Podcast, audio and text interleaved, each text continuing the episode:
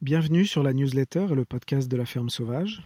C'est un espace personnel avec des notes vocales prises sur le vif où je vous donne des nouvelles de notre projet, la ferme sauvage, et je partage aussi des réflexions, des ressources ou encore des anecdotes glanées sur mon parcours.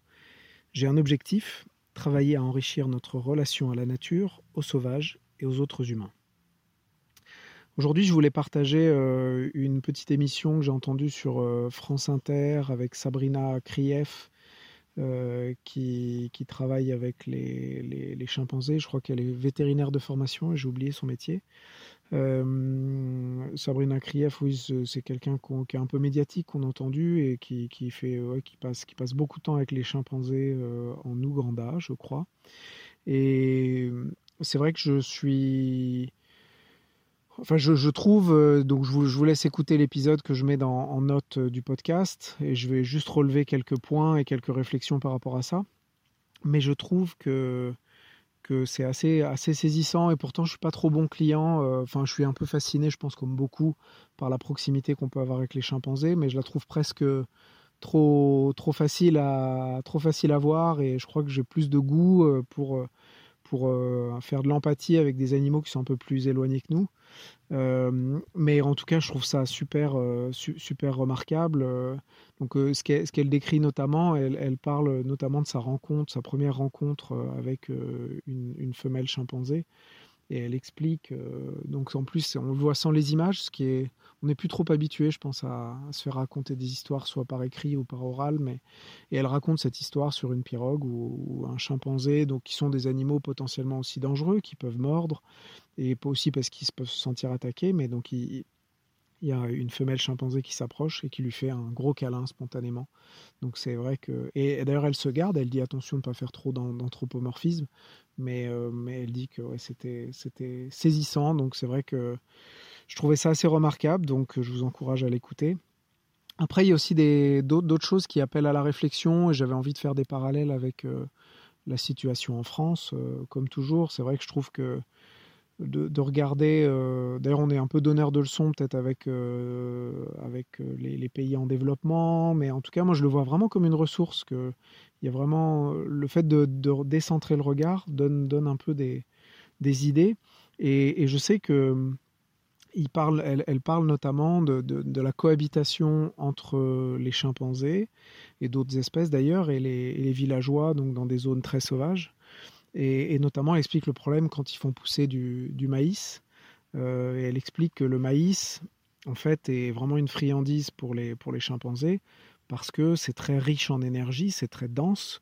Donc avec quelques épis de maïs ou un ou deux épis de maïs, finalement un chimpanzé, au lieu de passer 6 ou 7 heures à, se balader dans les arbres et à manger des, des, petites pousses pour avoir sa ration quotidienne, ça va lui suffire. Donc vraiment c'est c'est quelque chose, euh, donc c'est un raccourci et, ça, je trouve ça très intéressant. D'ailleurs, je voulais faire le lien avec, euh, quelque chose que moi j'ai découvert euh, quand on habitait en Afrique australe, où on faisait des marches euh, dans, le, dans, dans, des safaris, dans des zones sauvages, notamment en Zambie, où je sais que ça m'avait marqué cet élément-là, et je trouve que c'est une bonne clé d'entrée, même dans nos, nos, contrées européennes, pour penser le comportement des animaux. C'est vrai qu'un animal va toujours choisir ce qui est le plus économe en énergie euh, peut-être un peu comme nous. Alors nous, c'est vrai qu'on fait même du sport pour en dépenser, mais dans, dans l'environnement, dans, dans, la nature sauvage, c'est vrai que la, la, nourriture, par exemple, est, parfois rare. Il y a aussi le risque de se fatiguer avec des prédateurs. Donc toujours, un animal va chercher à s'économiser. Et je me souviens qu'on m'avait montré ce principe-là, parce que donc on marchait euh, dans, dans le bush, comme, comme on dit, dans, le, dans, dans, le, dans la savane. Et, je voyais des sentiers, euh, des sentiers, comme des, comme des sentiers, alors qu'on était au milieu de la Zambie et il n'y a, personne, quoi, sur des kilomètres à la ronde, c'est de la taille d'un appartement, c'est vraiment des parcs très, très grands.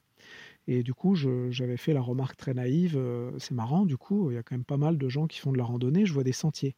Et le guide bah, s'était moqué de moi parce qu'en fait, c'était des sentiers... Euh, des sentiers faits par les animaux. Et c'est vrai que même, même les hippopotames ou les rhinocéros, voire les alors les éléphants peut-être un peu moins, parce que je crois que pour le coup, ils n'ont pas la place sur les sentiers, mais je sais que même les rhinos vont avoir des sentiers pour éviter de se fatiguer, de marcher dans l'herbe. C'est comme nous, quoi. Hein. Euh, si on a un, chemin ou une zone dégagée, ben on préfère marcher dans la zone dégagée plutôt que de marcher. Euh, marcher dans les ronces quoi et donc eux ils ont la, même logique donc c'est vrai que j'avais découvert j'avais découvert cette logique là euh, alors, euh, ça, existe aussi euh, dans nos forêts, hein, quand on se balade même dans des forêts sauvages, on voit ça. Donc, il y, en a beaucoup d'entre vous qui découvriront peut-être pas ça, mais j'avoue mon, mon ignorance. Mais donc, ça, ça m'avait beaucoup marqué et depuis, j'ai toujours ça en tête. Et donc, là, quand je fais le lien avec, avec ces chimpanzés, c'est vrai que ça, me parle beaucoup cette idée de s'il y a un, un, chemin du moindre effort, les animaux vont, vont faire ça. Et là, c'est ce que, ce que font les chimpanzés. Et après, ce qui est intéressant, c'est qu'elle explique que du coup, les villageois ont mis en place des stratégies pour éviter de se, bah, pour cohabiter avec les, chimpanzés. Et donc, l'idée a été d'arrêter de faire du maïs, qui est beaucoup trop appétant pour, euh, euh, les animaux sauvages et pour les chimpanzés, et donc de faire par exemple du thé ou du cacao qui n'intéresse pas les, chimpanzés. Et, ça, voilà, c'est cette logique de se dire, euh, cette stratégie de, il y a un animal sauvage qui, on est en, en concurrence, comment je m'adapte. Je trouve ça assez intéressant. Dans, notre cas, avec euh, par exemple les sangliers, euh, on va plutôt avoir se dire bah, il faut les chasser.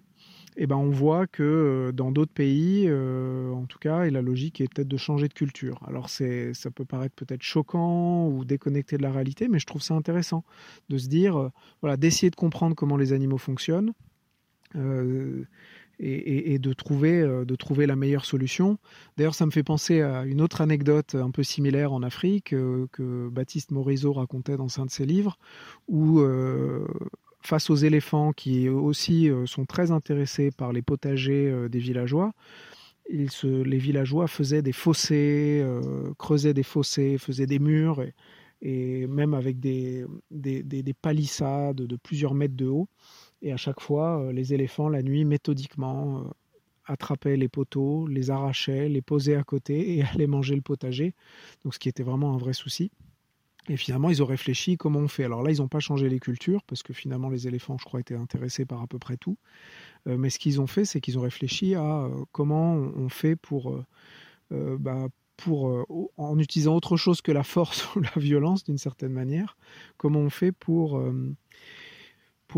trouver une solution. Et en fait, il y a des, abeilles sauvages, je crois, euh, sauvages, il me semble.